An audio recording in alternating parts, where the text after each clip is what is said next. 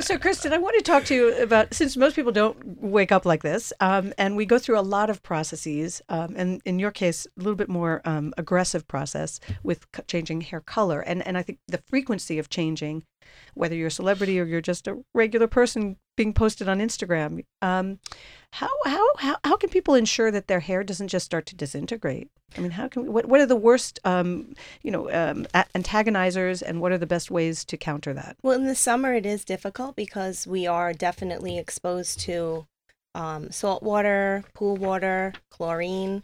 The salt water is not the worst for you. I don't think that it's taxing on the hair. I think people are very afraid of it, but it's a misconception.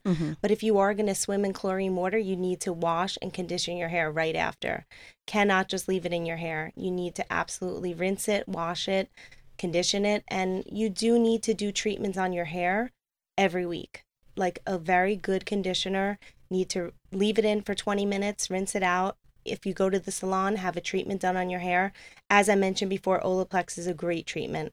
During the summer, you absolutely need to nourish your hair. Okay. Is It's- it any different for women who color their own hair? It, would you say that that's even more um, aggressive on the on the follicle than? It depends on what they're doing. Mhm. If they're definitely running the color through to the ends and they're not somebody supervising, it could be taxing on the hair. Absolutely. Is there anything people should do uh, or put on their hair before they go in the pool to pr- protect it? It's some people say put conditioner all over your hair and then go in the pool, but the water is going to take away the conditioner, Right. so it's not it's not a great idea. I mean, unless if you're s- smothering it in conditioner and then putting on a bathing cap, but that's not a great look. It's not a great look.